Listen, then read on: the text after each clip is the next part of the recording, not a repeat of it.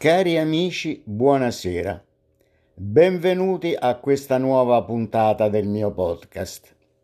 Oggi vi voglio parlare della, eh, del centenario del, della conferenza di Sanremo del 1920, nella quale i rappresentanti delle potenze vincitrici della Prima Guerra Mondiale riuniti nella conferenza a Sanremo oltre che a parlare della, del destino dell'ormai defunto impero ottomano, riconoscevano il diritto storico del popolo ebraico ad un proprio focolare nazionale in terra di Israele. 28 anni dopo la conferenza fu fondato lo Stato di Israele.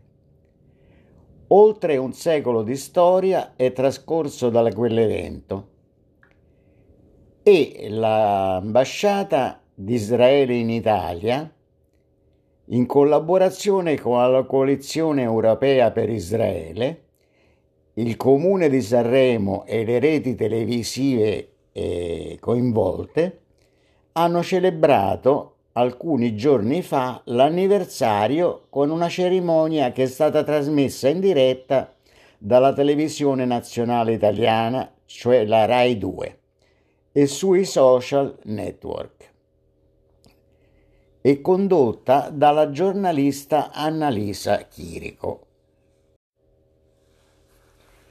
I saluti dell'ambasciatore di Israele a Roma, Dror Eidar, e i messaggi di saluto del presidente israeliano Reuven Rivlin, del primo ministro Benjamin Netanyahu e dal ministro degli esteri Gabi Ashkenazi si sono intrecciati con i messaggi del ministro degli affari esteri e della cooperazione internazionale Luigi Di Maio, degli ex presidenti del Consiglio Matteo Renzi e Paolo Gentiloni.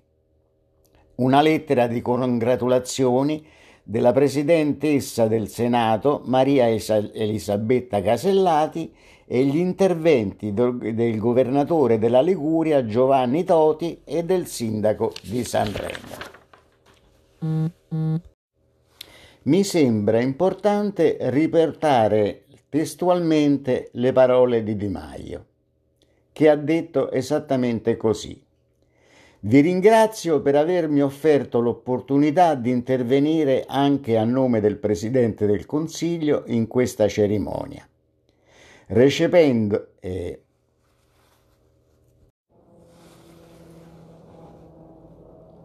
Recependo nel diritto internazionale la dichiarazione Balfour del 1917, la risoluzione di Sanremo confermò il sostegno alla creazione di quel focolare nazionale ebraico che rappresenta da allora uno dei simboli dell'identità nazionale israeliana. In questo anniversario l'Italia riafferma il proprio impegno a difendere il diritto di Israele a esistere e a contribuire alla costruzione di un futuro di pace, sicurezza e prosperità per le generazioni di oggi e di domani. Soffermandosi poi sul problema dell'antisemitismo, ha aggiunto la crisi scatenata dalla pandemia alimenta messaggi di antisemitismo e negazionismo. Dobbiamo rimanere uniti nel combattere queste tendenze. Come ha ricordato la senatrice Segre, la memoria è ancora oggi un vaccino prezioso contro l'indifferenza. Contro l'indifferenza, scusate. L'Italia svolse una funzione fondamentale per la riuscita della conferenza. Ancora una volta la storia ci fa comprendere quanto l'Italia possa favorire i processi di pace in tutto il suo vicinato. Ha poi rimarcato la Presidente del Senato Casellati, che ha detto testualmente colgo l'occasione per sottolineare il solido legame di amicizia, collaborazione e scambio tra Italia e Israele nella comune condivisione dei valori democratici. Particolare risalto alla eh, rilevanza della cooperazione tra i paesi è stata data da Gentiloni, che ha detto testualmente le relazioni tra Italia e Israele si fondano sulla storia e su una cooperazione unica. La crisi generata dalla pandemia ne ha confermato l'importanza. Ha dichiarato Abbiamo imparato gli uni dagli altri e compreso l'importanza della scienza, della cooperazione internazionale e l'apprendimento da quest'ultima dalla storia, della, dalla memoria e dai risultati prodotti dalla buona amicizia tra i paesi. Sull'importanza del, del proseguire lungo il cammino della pace iniziata a Sanremo si è poi soffermato Renzi, che ha detto la conferenza di Sanremo, che è stata e sarà una città della pace, non è soltanto una, pe- una pietra miliare della storia di Israele. Ci ricorda l'importanza di investire nella nostra amicizia e nel futuro. Di recente Israele ha concluso un grande trattato, gli accordi di Abramo, Credo sia tempo di riconoscere l'importanza per il resto del mondo. Come ho detto in passato dinanzi alla Knesset, Israele non ha il diritto, ma il dovere di esistere, perché ne abbiamo bisogno, necessitiamo dell'intelligenza, della leadership, dei sogni e della visione di questo paese. Alla fine il presidente della Liguria Toti ha posto l'accento sul rapporto tra Israele e la regione da lui presieduta, definendo il legame fra la Liguria e lo Stato di Israele un'amicizia antica. Ed ha ricordato che la Liguria è stata la prima regione d'Italia a proporre di definire Hamas come un'entità terroristica. Alla, alle parole degli esponenti politici italiani, il ministro israeliano degli esteri Gabi Ashkenazi ha richiamato il nuovo quadro che si sta delineando in Medio Oriente, con le storiche intese con Emirati Arabi Uniti e Bahrain.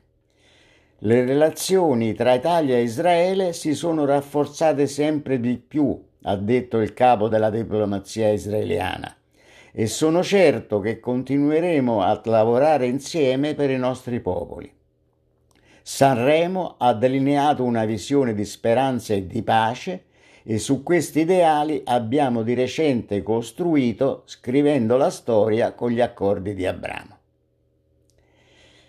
L'evento, che come ricordiamo è stato condotto dalla giornalista Annalisa Quirico, ha trovato degli approfondimenti nel corso della diretta del 2 a cura di Giovanni Battista Brunori e c'è stata musica con l'esibizione dell'Orchestra Sinfonica di Sanremo diretta dal maestro Asher Fish al fianco delle voci del tenore italiano Andrea Bocelli e della cantante lirica israeliana Chen Rice che alla fine dell'evento ha cantato la Tikva cioè l'inno nazionale israeliano.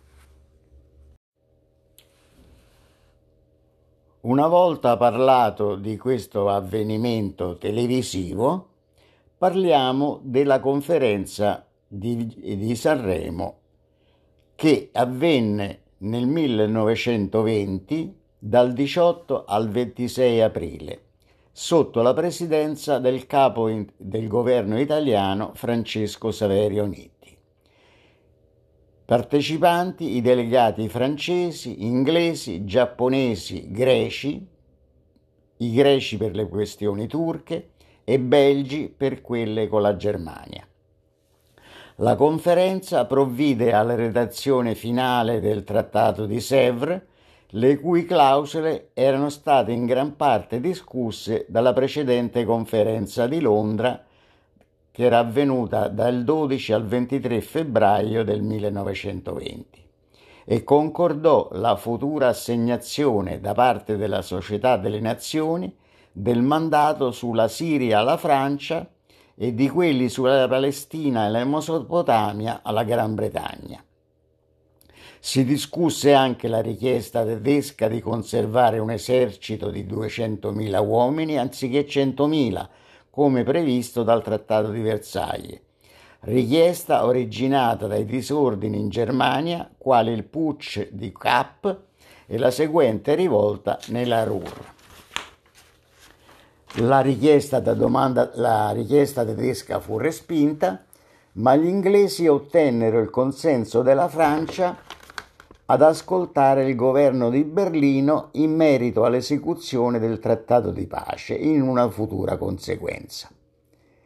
All'insaputa dell'Italia, Francia e Gran Bretagna si accordarono inoltre per la spartizione delle materie prime, in particolare del petrolio, dell'ex impero ottomano, della Romania e dei rispettivi imperi coloniali. Per quanto riguarda poi il problema che più ci interessa, il Consiglio Supremo della Conferenza decise di conferire alla Gran Bretagna il mandato per la Palestina, con il preciso compito di dare esecuzione alla dichiarazione di Balfour del 1917, con la quale la Gran Bretagna si era dichiarata favorevole alla costituzione di un National Home in Palestina. La deliberazione internazionale presa in quella sede fu poi ratificata dalla Lega delle Nazioni nel 1922 e può considerarsi quindi come il primo riconoscimento ufficiale del futuro Stato ebraico. Ho voluto parlare oggi della conferenza di Sanremo perché proprio in questi giorni, come è sotto gli occhi di tutti, c'è un nuovo attacco ad Israele da parte dei terroristi di Hamas e della Jihad islamica, con il, ra- il lancio di migliaia di missili sul territorio israeliano. Termino qui questa puntata e vi do appuntamento alla prossima settimana. Un saluto cordiale a tutti.